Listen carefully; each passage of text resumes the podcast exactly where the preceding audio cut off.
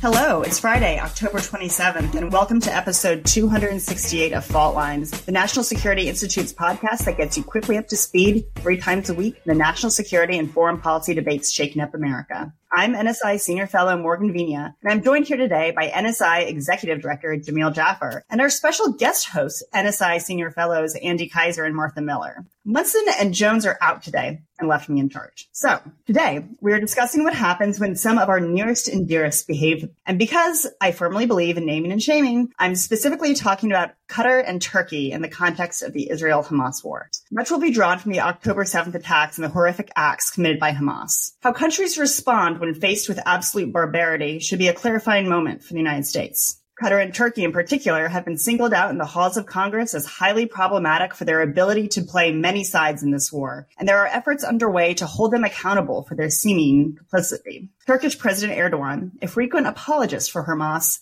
has repeatedly met with the organization's leadership and refused to acknowledge the group as a terrorist organization. The day after Hamas launched its assault on Israel, Erdogan declared, It's our responsibility to stand with the oppressed. Since then, he has gone on to call Israeli self-defense operations devoid of any ethical foundation and claimed U.S. troops moving to the region would commit serious massacres in Gaza. This coming from a NATO ally. For its part, Qatar, a major non-NATO ally who hosts the United States' Al Udeid air base, declared that it holds Israel solely responsible for Hamas's savagery. Qatar, of course, is also host to Hamas leadership and its political offices, and for years has funded the terrorist group. However, according to recent press reporting, the United States and Qatar will be revisiting the oil-rich state's relationship with Hamas once the hostage crisis, which Qatar has played a role in mediating, has been dealt with. Martha, let's turn to you first. Should the United States be holding these countries accountable and what should be on the line here? Um, this is a delicate situation because obviously we need uh, both Turkey and Qatar for uh, you know they are allies and we need them to to help us with a number of different um, national security priorities. But at the same time, this is definitely not in line with um, our position nor the position of other um, other allies. And so I think, you know, with Turkey in particular, for example, the Biden administration agreed to uh, the sale of F 16 fighter jets to them, but this still, has to be approved by Congress. And I think the congressional members will be under pressure to potentially hold this if Erdogan doesn't change his tune on Israel. Yeah, Jamil, Martha makes a really good point here. How does how do you think Turkey's position in NATO sort of affects the alliance and uh, its prospects for for future integration into Europe? Look, this is a this is a larger problem with Turkey. We've had issues with Erdogan for years now. I mean, he's buying Russian surface-to-air missiles. Uh, he's standing in the way of NATO uh, and Finland, in, in particular, uh, Sweden becoming NATO members. This is a real problem. I mean, Turkey has not done well. They, went after our allies, the Kurds, um, uh, many, many times. Uh, even after the after the Kurds helped us win the war uh, against ISIS, um, you know, and it's so it's a real problem. Um, and at times they've done this with some complicity of the United States, right? President Trump signed off on Turkish attacks on the Kurds. Um, we, uh, the Biden administration negotiated on this F-16 deal uh, with Turkey over getting Sweden into NATO. So we empower uh, these nations at times, in particular Turkey as a as a NATO ally, to do these things, um, even the and let them get away with it. So that's really the problem. We've got to we've got to be tougher with our allies. We've got to be a better friend to our allies. We've got to be tougher to them. Um, and we got to be really tough to our adversaries. You know, look, we are not really taking the fight to adversary in this situation either. We know that Iranian uh, proxies are killing Americans. Uh, they've, they've injured 24 Americans already uh, since the 10 7 attacks. Um, and we're just now starting to take minor airstrikes against them in Syria. I mean, this is a real problem. We need to get a lot tougher, faster with adversaries um, and allies alike. Yeah. So, Andy, um, do you think now, given that Israel is in the midst of a, a, war with with Hamas, do you think now is an appropriate time for for the United States to be actually having these discussions about revisiting these relationships, particularly with with Qatar, which hosts you know U.S. troops on our airbase there?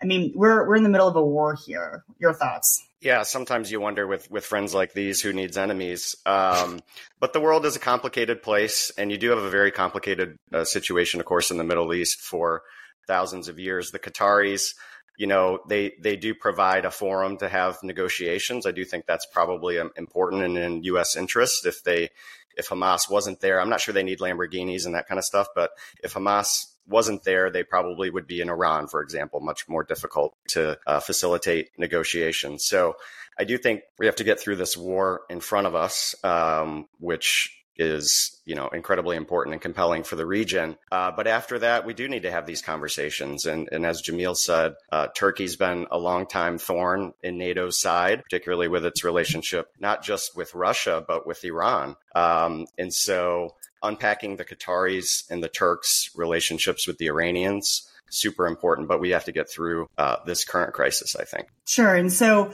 for, for, I mean, we've all worked on Capitol Hill, right? And so I'm wondering too, you know, what is the role for Congress here? Um, clearly there, you know, there is a Turkey caucus. There are the, the HASC and SASC. They, they really like Al Udeid. You know, our Air Force loves, loves that place.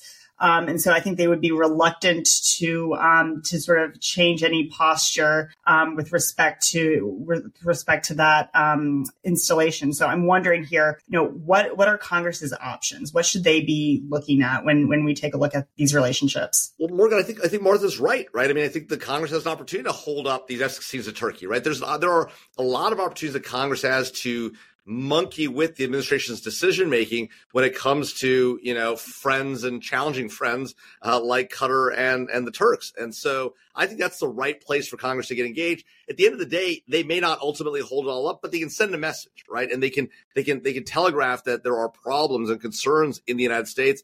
Um, you know, the Biden administration not not the toughest of teams when it comes to uh, you know push, scaring our adversaries and, and and supporting our allies and pushing our our, our, our not so friendly allies around. Um, so Congress should help them get tough and sort of you know steal their spy. All right. Well, that's a wrap. Thank you to Alex Toki, Claude Jennings, and the NSI staff for their help in producing today's episode. Join us again on Monday, October 30th also known as Halloween Eve, for a spooky, scary episode of Fault Lines, the National Security Institute's podcast that gets you smart fast on the national security and foreign policy debates shaking up America. Fault Lines is now on YouTube, so check out our channel for a video of today's episode. If you like what you heard, be sure to rate, review, and subscribe.